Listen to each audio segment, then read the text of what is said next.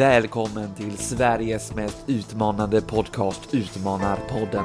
Här pratar jag, Magnus Karlsson och ledarskapscoachen Ingmarie Rundvall om ledarskap, teambuilding, utmaningar och saker som gör att du kan få nya perspektiv. Om du gillar avsnittet får du jättegärna dela det så att fler får chansen att lyssna och det ger oss också spridning på podden. Tryck även på prenumerera i din podcastapp så du inte missar något avsnitt. Du kan också följa med oss på LinkedIn där vi heter Utmanarpodden så kan du få nya tips och idéer på hur du kan utmana dig själv. I säsongens första avsnitt pratar vi om tillitsbaserad styrning. Vad är det och hur går man tillväga? Och dessutom så kan vi inte ha Ingmar i studion utan att prata om hur man leder möten till effekt och hur man gör för att få hybridmöten som är så vanligt nu för tiden att fungera. Det och mycket mer ska vi prata om i detta avsnitt som vänder sig till dig som ledare. Nu åker vi!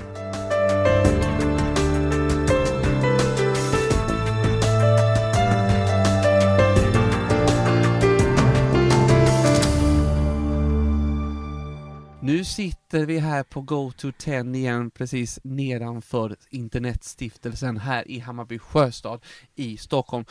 Lite så här vårt nya ställe att hänga på kan man ju säga, eller hur Ingmarie? Ja, absolut, men man skulle ju kunna, nu, nu fick jag en sån här metafor i huvudet, och man skulle kunna säga eh, vårt nya sätt att bygga på. För vi försöker ju bygga någonting mm. och detta är liksom vår byggarbetsplats. Var inte den lite snygg? Jo, för jag kan också börja, eller jag kan ju inte börja, men jag kan börja tänka att du är lite på gång, du vill in i någonting, det är därför du börjar med de här metaforerna liksom. Ja, men... Vad är det du vill in på idag? Ja men idag så vill jag rikta mig till ledare.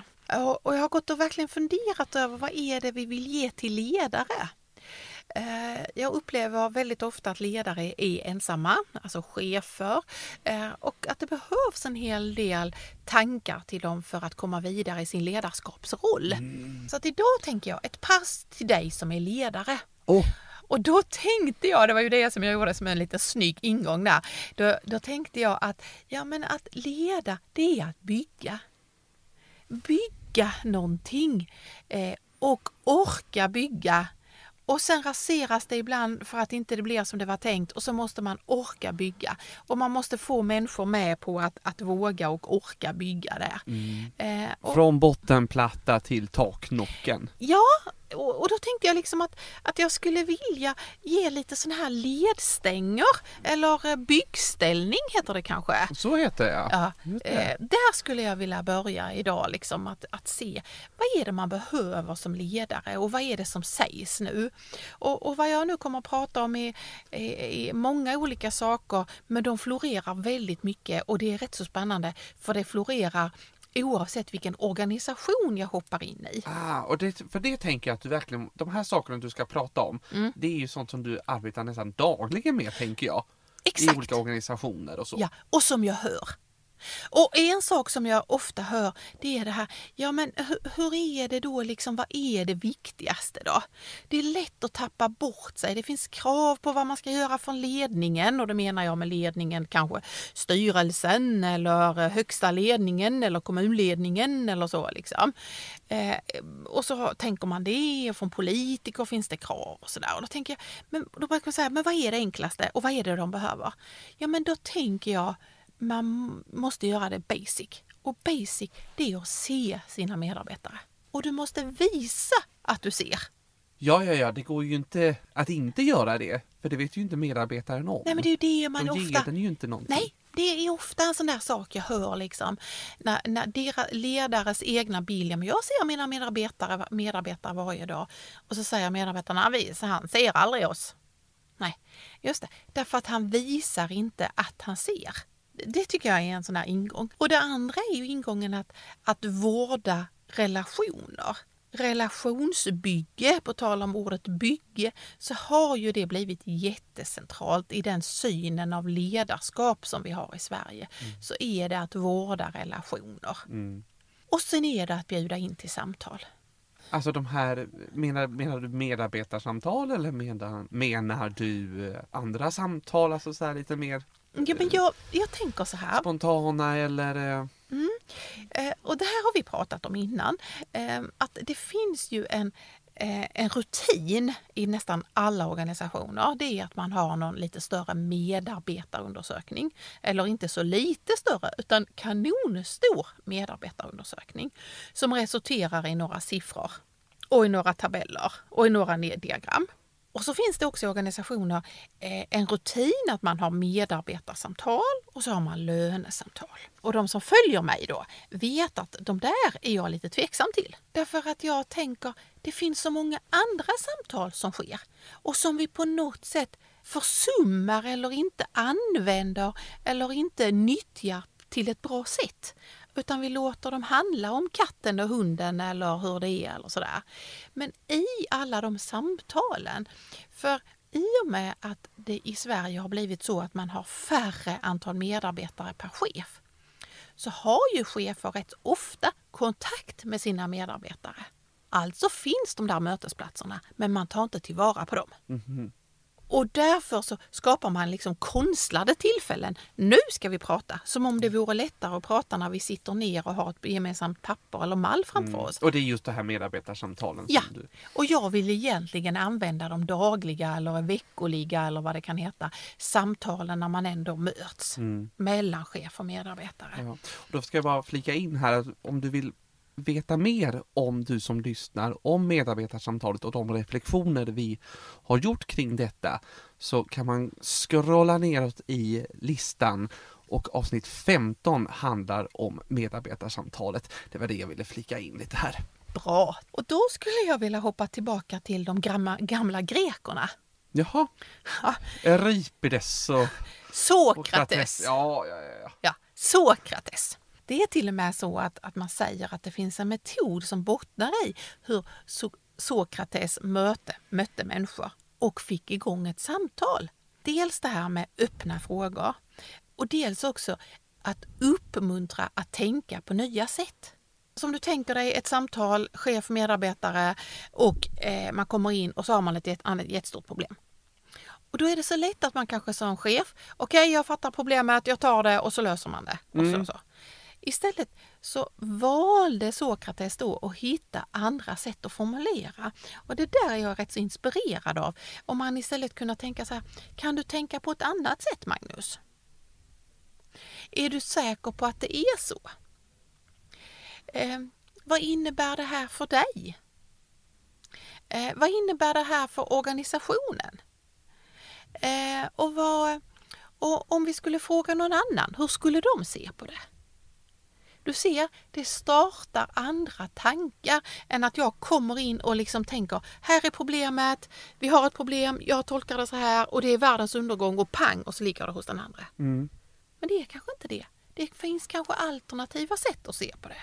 Och därför så gillar jag det här att som chef tänka, nu möter jag medarbetare och i det lilla korta eller lite längre samtalet så har jag världens möjlighet att bygga tillit, förbättringar, eh, förbättringspotentialer som kan användas och sådär. Och det där skulle jag vilja komma åt lite mer. Mm. På något sätt att ge alla en chans att utvecklas. Inte bara på ett årligt medarbetarsamtal utan kontinuerligt. Hela tiden får man möjlighet att utvecklas. Mm.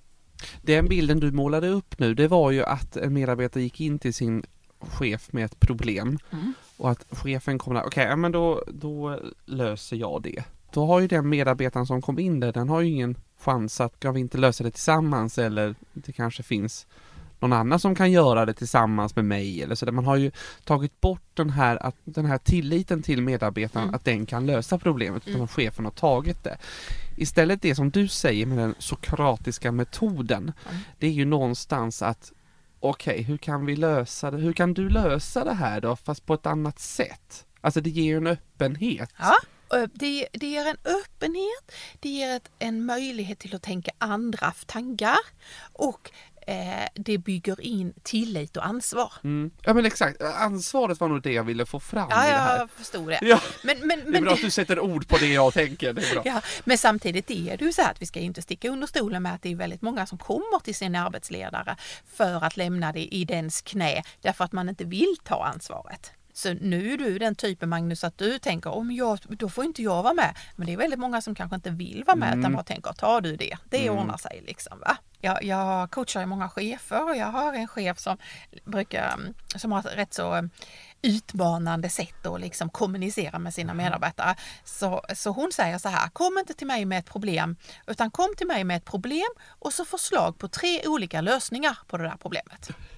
Men vad coolt på något sätt. Då är det ju verkligen så att man måste som medarbetare tänka till då. Ja. Att verkligen så här grotta ner sig. Okej, då kan man tänka A kan vi göra på det här sättet. B så. Alltså, det är ju också att ta ansvar Ja. för problemet. Ja, och sen, och sen brukar hon också eh, eh, säga när vi sen har löst, eh, målat upp de tre olika förslagen då, så att jag har förstått dem, då brukar jag också lämna tillbaka det, säger hon, till medarbetaren och säga, säg vilken lösning som du föreslår och så varför.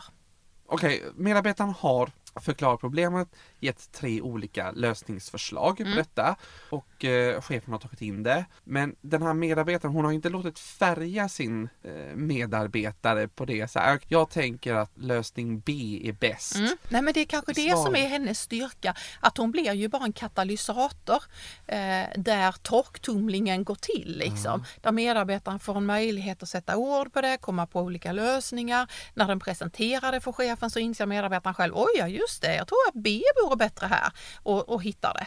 Mm. Så, så att ibland säger ju den här chefen att ibland har hon inte ens sagt själv vad hon tycker. Nej. Nej. Jag, jag kan tänka mig det här för det är ju precis så där som man själv fungerar. Mm. Att man kanske först tänker själv, man grottar ner sig i någonting och sen så börjar man yppa det för någon annan och då på vägen så börjar man inse så här, ja men det där var ju kanske inte, men det där kan vi göra istället. Det är ju lite som så när vi poddar nu. Ofta så kommer vi ju så här fram till och så börjar, i alla fall jag börjar ju yppa saker, börjar tänka liksom och så, så ja, ja så där är det. Alltså, Ja. så fort vi kan prata med varandra så löser sig mycket saker Eh, och väcker nya tankar. Absolut. Och, och vår kära husgud eh, Nalle Puh säger ju det. Hur ska jag veta vad jag tänker om jag inte själv hör mig säga det? Mm. Och, och det är i något citat där, liksom att han går runt och pratar med sig själv. Mm. Men, men det fanns ju, om vi hoppar tillbaka till, eh, om vi lämnar den här chefen och vi lämnar Nalle Puh, som ju var väl två parenteser idag då redan. Eh, då kan vi gå till, tillbaka till det du säger att det här bygger tillit. Mm. Eh, eller för det där har vi pratat mycket om och det där är ju ett ord som jag hör överallt. Ju. Den tillitsbaserade styrningen. Eh, vi har pratat om det och det hörs mer och mer. Och, och det som är spännande det är ju att det sättet att tänka och leda är ju helt annorlunda. Så att jag kan ju nästan ibland till och med eh, se att när poletten ramlar ner, alltså det är ett sånt här gammalt uttryck, förstår du vad jag menar ja, med det? jag fattar Ja, exakt. nu finns det inga poletter längre längre men det var ju liksom en liten mynt men det var ingen mynt och så stoppar man ner det och bopp så åkte den ner. Jo men när man liksom, yes nu fattar jag. Eh, Jag jobbade med en grupp eh, av chefer för några veckor sedan och då, då var det verkligen så att jag kunde nästan säga, där fattade Anna. Där fattade Claes. Mm. Mm, därför att det liksom, ja men då kan vi ju inte göra som vi bru... Nej. Och det i den situationen är ju något väldigt tillfredsställande. Att du ser så här, aha, ja, nu, nu förstår de. Nu är de med liksom, vad, jag, vad jag menar. Ja, fast det är också rätt så jobbigt, va? Därför, eh, inte för mig, men för dem. För de inser ju att det systemet vi har att styra och leda, göra eh, kontroller, göra detaljuppföljningar, synsättet på medarbetare. Ja, de är inte här från fem över åtta, då får vi göra avdrag på dem eller så. Va? Till att vända hela den kuttingen Hela kuttingen måste ändras när det gäller hur man ska jobba med strukturer, med förhållningssätt och med beteenden och sådär. Och, och jag ser att samtidigt som de förstår det och inser det så ser de också ett berg framför sig. Därför att det är någonting helt annat. Alltså bara en sån sak som om du tänker att, att du skulle behöva det som heter hemtjänst. Du kommer till åren, du har någon som kommer hem och hjälper dig eh, och i, i det vanliga systemet så är det uträknat att du ska få ett besök på 40 minuter varje dag. 40 minuter är uträknat på grund av att en detaljstyrning, du ska koka gröten, du ska ta på stödstrumpor, du ska hjälpa till med mediciner och du ska. Men om vi ska ha en tillitsbaserad styrning så borde det ju vara så här att man säger du får 40 minuter Ingmarie. Och sen är det jag som bestämmer vad jag vill använda den tiden till. Mm. Om jag inte vill ha gröt idag så kanske jag vill sitta och lösa sudoku Ja, med den som kommer till mig. exakt. Eller så kanske jag vill gå en promenad Ja, jag kanske vill lyssna på musik. Jag kanske vill göra sådana saker. tillsammans. Mm. Det gör ju att då blir det ju någonting helt annat. Jag hörde nu om att den här tilltron som, som bygger på plattan till en tillit. Så hörde jag om ett sjukhus nu där man, eh, när man har gjort undersökningen och sådär, eh, i den här första undersökningsrummen eller fasen, eh, så presenterar man för människor att, människan då att ja, det kommer innebära att det närmsta dygnet så behöver man göra detta och detta och du måste göra detta och detta. Vill du bli inlagd eller vill du, har du möjligheter att göra det här själv hemma?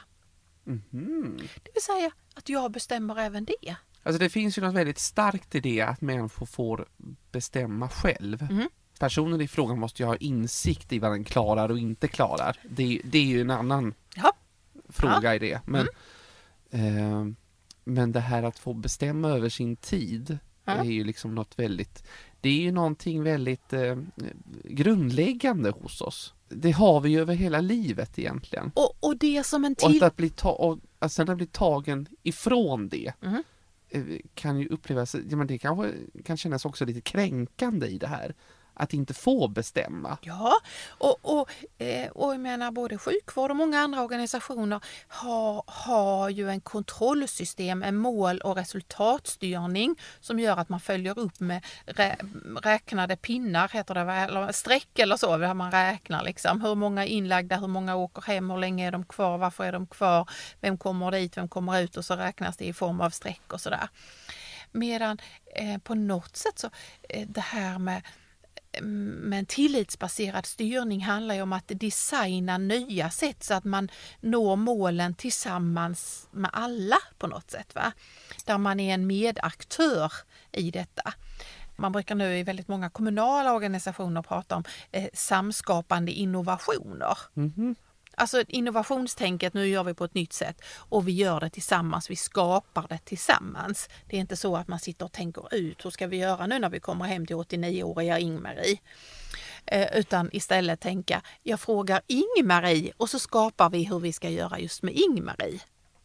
Det där tycker jag är, eh, jag, jag gillar de där, jag, jag gillar sådana ord som samskapande och designa och nå tillsammans. Och, för, för jag tror att det behövs eh, innovationer både på att göra saker på nya sätt och tänka saker på nya sätt.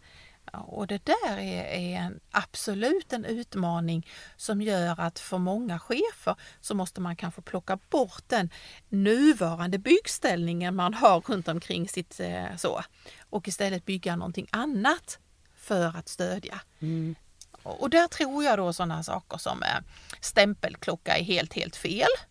Eh, jag tror att eh, kontrollsystem är helt, helt fel. Men tillit och tilltro och att måla vart är vi på väg och sådär. Där någonstans hittar vi det som triggar dagens medarbetare. Och framförallt alla de där tusentals som vi måste hitta som ska in på vår arbetsmarknad. Mm. Ja men absolut. Men sen kan det ju vara olika hur människor är. Vissa gillar ju mer liksom struktur och, och vill ha uppföljningarna och vissa vill ha det här mer fria. Hur ska man hitta den vägen? Och, och de som vill ha uppföljningar och de som vill ha strukturen, det är ju absolut eh, inga problem med det. Men det kan inte vara utifrån att det blir en, ett rutmönster som kommer tillbaka. Den uppföljningen kan ju lika bra ske i samtalet. I det där samtalet, jag, jag försöker tänka att det handlar inte bara om en tillitsbaserad styrning utan jag vill lägga till en tillitsbaserad dialogstyrning. Jag tror väldigt mycket på de här samtalen. Och de samtalen kan för vissa medarbetare vara oerhört strukturerade. Mm. Man vill ha sådana var fredag innan man går hem för att man vill veta. Eh, och vissa vill ha det två gånger om året för att annars har de en egen motor som driver dem. Eh, så visst har vi en bredd av hur vi har det på jobbet. Och det är klart att, att jag också emellanåt tänker att tänk vad bra det hade varit om jag hade haft ett jobb där jag hade haft uniform. Så du visste när du skulle jobba och inte jobba? Ja, det finns ju en hel del arbeten där man har eh, arbetskläder. Där man alltså bokstavligt eh, visa kroppen och knoppen, heter det så? Både kroppen och knoppen, att, att nu förstår de liksom att nu ska jag, Mm. Ja men precis. nu, nu jobbar jag Ja. och nu går jag av mitt pass och då tar man av det. ja. Uniform är ju en sån, vården är en Ja. sån, industriarbete är en sån va. Det är ju Precis. helt andra sätt. Mm. Och det var väl det som man pratade också om tjänstemän och kontorspersoner under pandemin när folk började arbeta hemifrån och så att det fanns ju rön som sa att vi skulle ta på oss den här skjortan och slipsen även om vi satt hemma Mm. och sen så skulle vi ta av det igen Mm. eller kanske gå en runda runt kvarteret och sen så komma in och sen så ta av oss det för att det skulle också i vårt, vår hjärna skulle då kunna Okej, nu har du lämnat jobbet, nu är du inne i eh, hemma istället. Ja. Även om du har jobbat hemma hela dagen så är du ändå hemma i det privata. Ja, och det finns också de som säger nu att vi kanske behöver stämpelklockor i alla fall. Mm. Inte för att checka in som man gjorde förr, stämpla in, Nej. utan eh, för att arbetsgivaren behöver se att människor har stämplat ut ifrån jobbet. Aha! För de här fria yrkena som ändå har blivit fler och fler och, och där, där det har funnits en kultur att man bygger, att man får forma det, man får jobba som man tänker så, utifrån egna huvud. Så innebär ju också det då att man kan ju i princip jobba hela tiden. Mm. Absolut. Ja.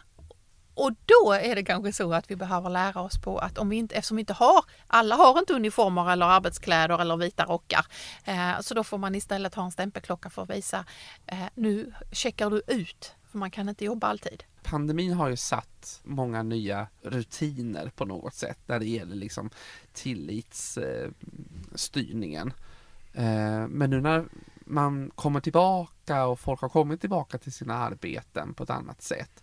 Hur kommer det att bli då? Ja, alltså jag pratar jättegärna om det här också. Ehm, jag vet inte om det är ett sidospår eller om det är en fortsättning, men låt, eh, strunt i vilket, jag pratar jättegärna om det här för att nu har vi ju en återgång. Eh, och, och då kan man ju tänka sig bara synen på det här att, att jobba hemifrån en dag i veckan eller så. Det var ju någonting innan som man ansåg liksom var en eh, gåva.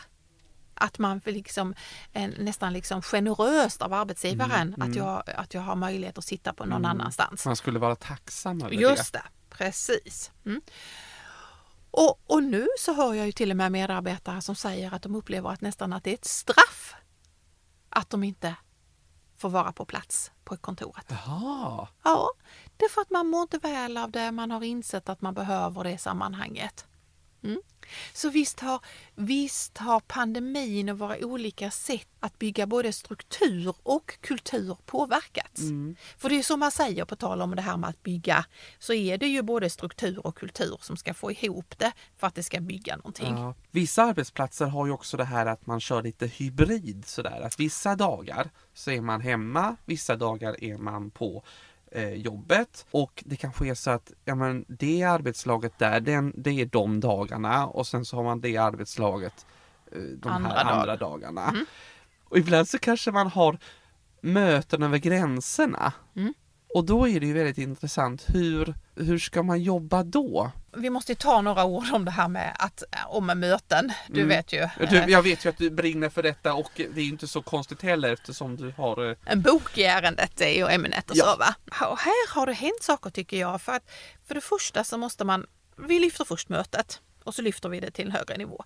Möten är ju egentligen en, en mötesplats där man bygger den kulturen och den strukturen som man vill ha.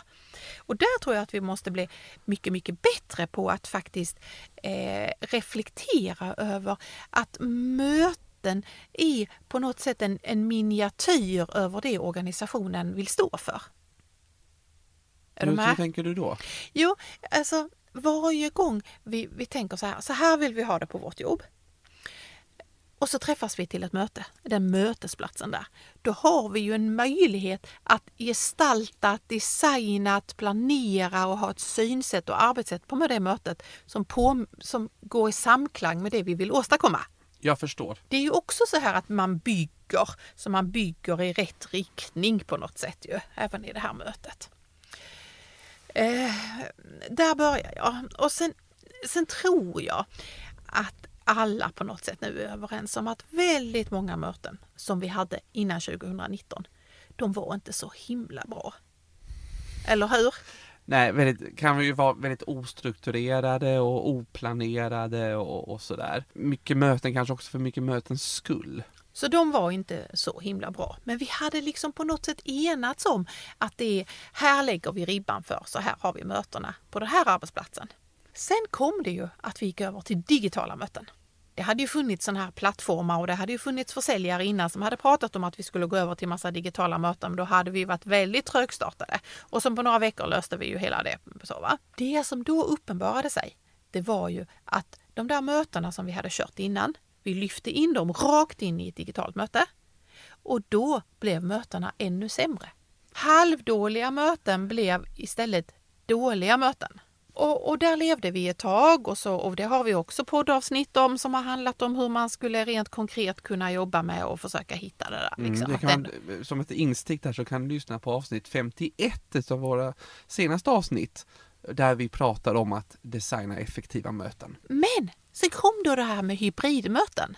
Eh, och de där hybridmötena, det är de du pratar om då ju att några är på plats och, och har möte fysiskt. Här sitter alla vi i samma rum och en sitter i Kalmar och en sitter i Växjö och så sitter två i Helsingborg. Mm. Och hur leder man sådana möten? Och när jag tittar på det och jag ser, för jag vill ju ha möten som leder till effekt, som är effektiva, som faktiskt gör någon skillnad. Då kan man säga så här, det tar rätt så lång tid att planera ett fysiskt möte.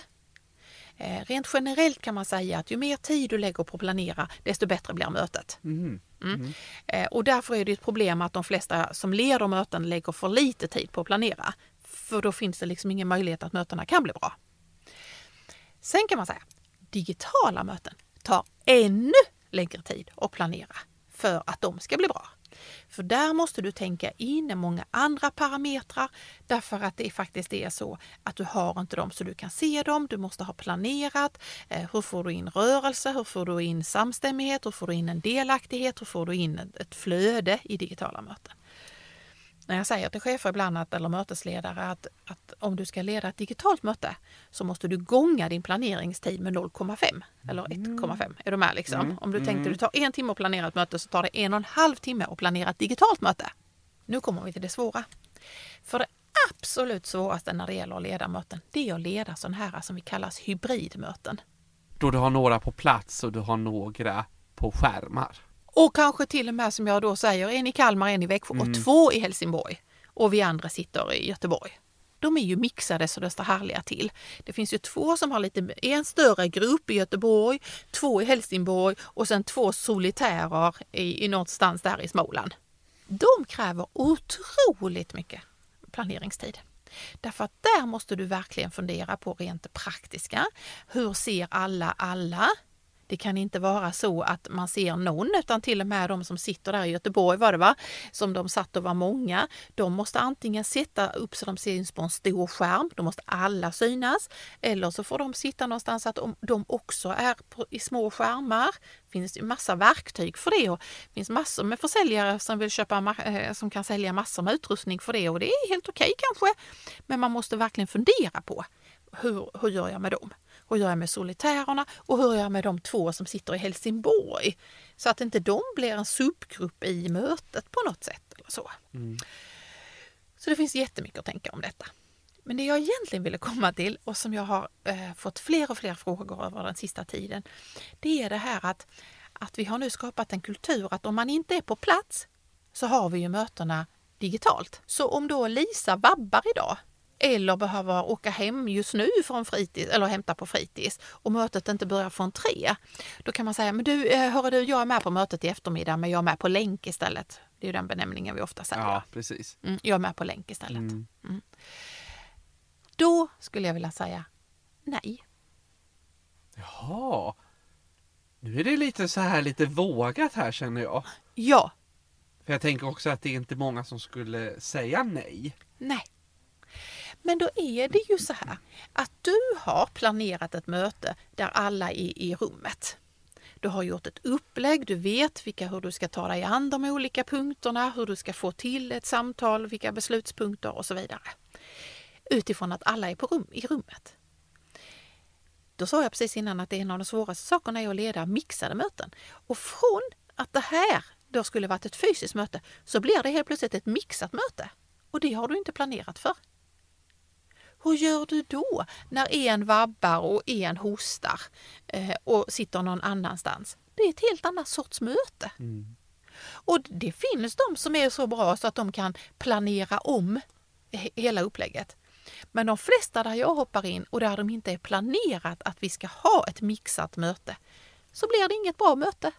Ska se, nu tror jag att jag är tillbaka. Eh, nu ska jag fråga om både du och lyssnarna är med mig, för jag är väldigt klar i mitt huvud här vad jag tänker. Nu är vi tillbaka till byggställningen då och att bygga kultur och struktur varje dag i varje möte. Då får vi ett dåligt hybridmöte. Mm. Han som vabbade, han får ju en möjlighet att höra, men han är ju inte delaktig. Och den som hostade, den fick också en möjlighet att höra och kunde säga något inlägg eller så. Men det som du ville uppnå här var 100% samstämmighet eller du kanske ville ha ett kreativt möte där man jobbade och vände på många stenar. Allt det där föll i och med att några sitter uppkopplade på länk. Man kan lyckas med det, men då måste man ha lagt den planeringstiden så det är löst. Mm. Man kan inte säga klockan 12, hör du jag är med på länk, som om det vore lösningen. För då får vi halvdåliga möten eller riktigt dåliga möten och då bygger vi en kultur att vi är halvdåliga. Mm. Jag förstår precis. Du gör det, jag vad glad jag blir! Ja men jag börjar liksom tänka själv liksom på hur, eh, hur man ska göra, för lätt, det är ju också väldigt lätt om man har då en, en grupp som sitter fysiskt mm -hmm. på den plats man själv är, då är det väldigt lätt att man riktar sig till dem eh, i, i första hand. För de ser ju, de är ju med i hela ens en kroppsrörelse eh, och mm. liksom mm. allt sådär. Och att man liksom glömmer bort lite dem på skärmen. Så, så jag förstår ju verkligen det här, ja, men i, i, i verkligheten, eller på liksom i det fysiska rummet har du hela den här kreativiteten medan det på skärmen kan bli otroligt platt. Både för att nå, för ledaren att nå fram till de som är på skärmen och för att de som är på skärmen ska kunna delta i mötet. Och det är inte samma sorts möte. Det är som att fråga, liksom, vi har planerat att ha ett möte om apelsiner i eftermiddag och så springer en hem och vabbar och säger att jag är med i alla fall. Ja men då blir det ett möte om äpplen. Mm. Så du skulle egentligen vilja säga, eh, våga ge det här till ledaren att våga säga nej till den Eh, ja, nu är ju inte jag så mycket på det utan jag vänder ju ofta saker till andra hållet. Så jag skulle vilja säga så här, våga säga ja till att leda bra möten. Mm och ge dig själv förutsättningar för att leda bra möten. Mm. Och om hela plattan för hur det här mötet ska gå till ändras en timme innan mötet ska vara, då har du inte förutsättningar att leda ett bra möten. Mm. Och då till och med skriver jag i min bok att finns inte förutsättningar för ett bra möte så kan du lika bra avsluta det ja, och så lägger mm. du ner det. Ja, för det var det jag var min nästa tanke att det kanske ska, om ska flytta mötet eller ställa in det liksom. Mm. För det är inte så att man kan ersätta med en länkmöte per knäppet, utan det är faktiskt så att då krävs det väldigt mycket annan planering. Mm. Mm. Nu, har, nu har vi kommit in på spåret möte och jag vet ju att du skulle kunna prata jättemycket om det här mm. och du skulle kunna plocka saker och ting från din bok och sådär. Vi var ju mycket på tillitsstyrningen eh, mm. och, och det ledarskapet här. Mm. Och det ledarskapet handlar ju om att leda utifrån att visa på, vad man vill se. Det vill säga att leda på det sättet. Vill du ha ansvarstagande medarbetare så måste du visa på att jag litar på att ni tar det här ansvaret. Ja, ja, ja.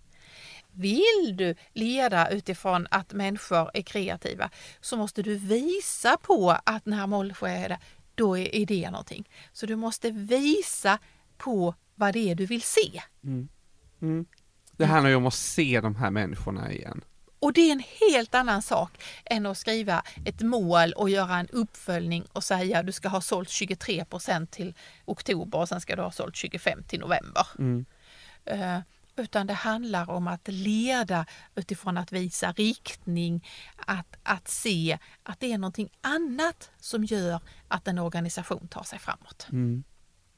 Men om man då har byggt den här byggställningen i många år. Man har byggt det där huset men man måste renovera det här nu Mm. och bygga en annan byggställning. Mm.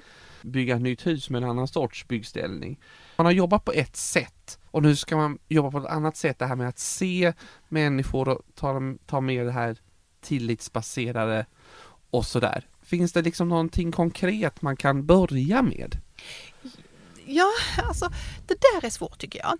För på ett sätt så kan man säga, ja, börja alltid med dig själv. Och börja alltid med att du sänder signaler, att du litar på folk och att du har tilltro och att du har tillit. Och så börjar du där. Eh, och så har ju väldigt många gjort. För då tar man ju ett steg och så börjar man. Det innebär att väldigt många har, har fått bilder av att den tillitsbaserade styrningen har något med människor att göra. Det vill säga, vi löser det om vi får en annan relation till människor. Och som en fortsättning på det då så blir det ju att man tänker att chefen liksom får allt på sina axlar. Mm. För om vi inte har det fullt ut så beror det på att chefen inte har skapat en sån kultur. Du är med på ordet Mm, kultur, mm. liksom de mjuka värdena. De finns inte där. Mm. Så på ett sätt skulle jag säga börja där. Och sen så på ett sätt så skulle jag vilja säga börja inte där. Därför att det är det många har gjort och sen tar det stopp. Mm. Därför att hela systemet behöver ändras för om man ska ha ett annat synsätt. Alltså IT-systemen till exempel. Om IT-systemen fortsätter att följa upp på detaljer om, om, om följer upp sånt som inte ens kanske har någon betydelse. För det har ju också visat sig att vi har väldigt mycket i våra IT-system som vi faktiskt aldrig använder som fakta eller underlag eller så. Vi tror att det är bra att samla in det och det och det och det och det. Och det ger en känsla av kontroll. Men det är ju den vi ska komma ifrån. Därför så blir det utmanande när jag säger man måste se på helheten. Hur ser processer ut? Hur ser ekonomisystemen ut? Hur ser uppföljningar ut? Hur ser styrningsprinciperna ut? Ehm, till och med juridiska saker måste på något sätt. Så att det är... Men det kanske är lite två parallella spår man kan arbeta med på samtidigt tänker jag. Ja, jag hade ju önskat det, men erfarenheter säger att det där andra spåret har inte kommit igång så mycket. Det andra spåret som säger du får 40 minuter Ingmarie, vad vill du använda det 89-åriga Ingmarie till? Utan då finns det en uppföljning på om de hann sätta på mig stödstrumporna på två minuter och då var det 38 minuter kvar till gröten eller någonting annat. Då sänder det ju helt andra signaler. Då hjälper det ju inte att vi bara jobbar med de mjuka värdena. Så att nu är jag ovanligt eh, negativ och kritisk. Jag hör det för att vara mig själv. Men på något sätt så har tillitsbaserade styrningen eh, liksom stoppat i och med att man inte har tagit helheten. Okej. Mm. Så, så det skulle du önska liksom till framtiden att det var? Ja, att det kom igång ja, lite mer? liksom att skapa de organisatoriska förutsättningarna Mm. för detta. Mm. Eh, Men å andra sidan så kan man inte börja och ifrågasätta dem och synliggöra dem förrän man faktiskt själv har sett vad det handlar om. Så på något sätt är det väl som man sa i skolan, vad kom först, hönan eller ägget? Liksom, Ja, va? ja. Det, det hänger ju ihop. Liksom. Oj vad mycket det blev och, och därför så, ehm, så, så hittar jag ju då på det här att, att vi måste också lägga in mötet med människor för i det. Eh, och det är därför jag då försöker kalla det istället tillitsbaserad dialogstyrning. Du, eh, visst, har- visst har vi pratat jättemycket idag? Ja, idag var det, idag var det lite tyngre pass eh, Ah. kände jag.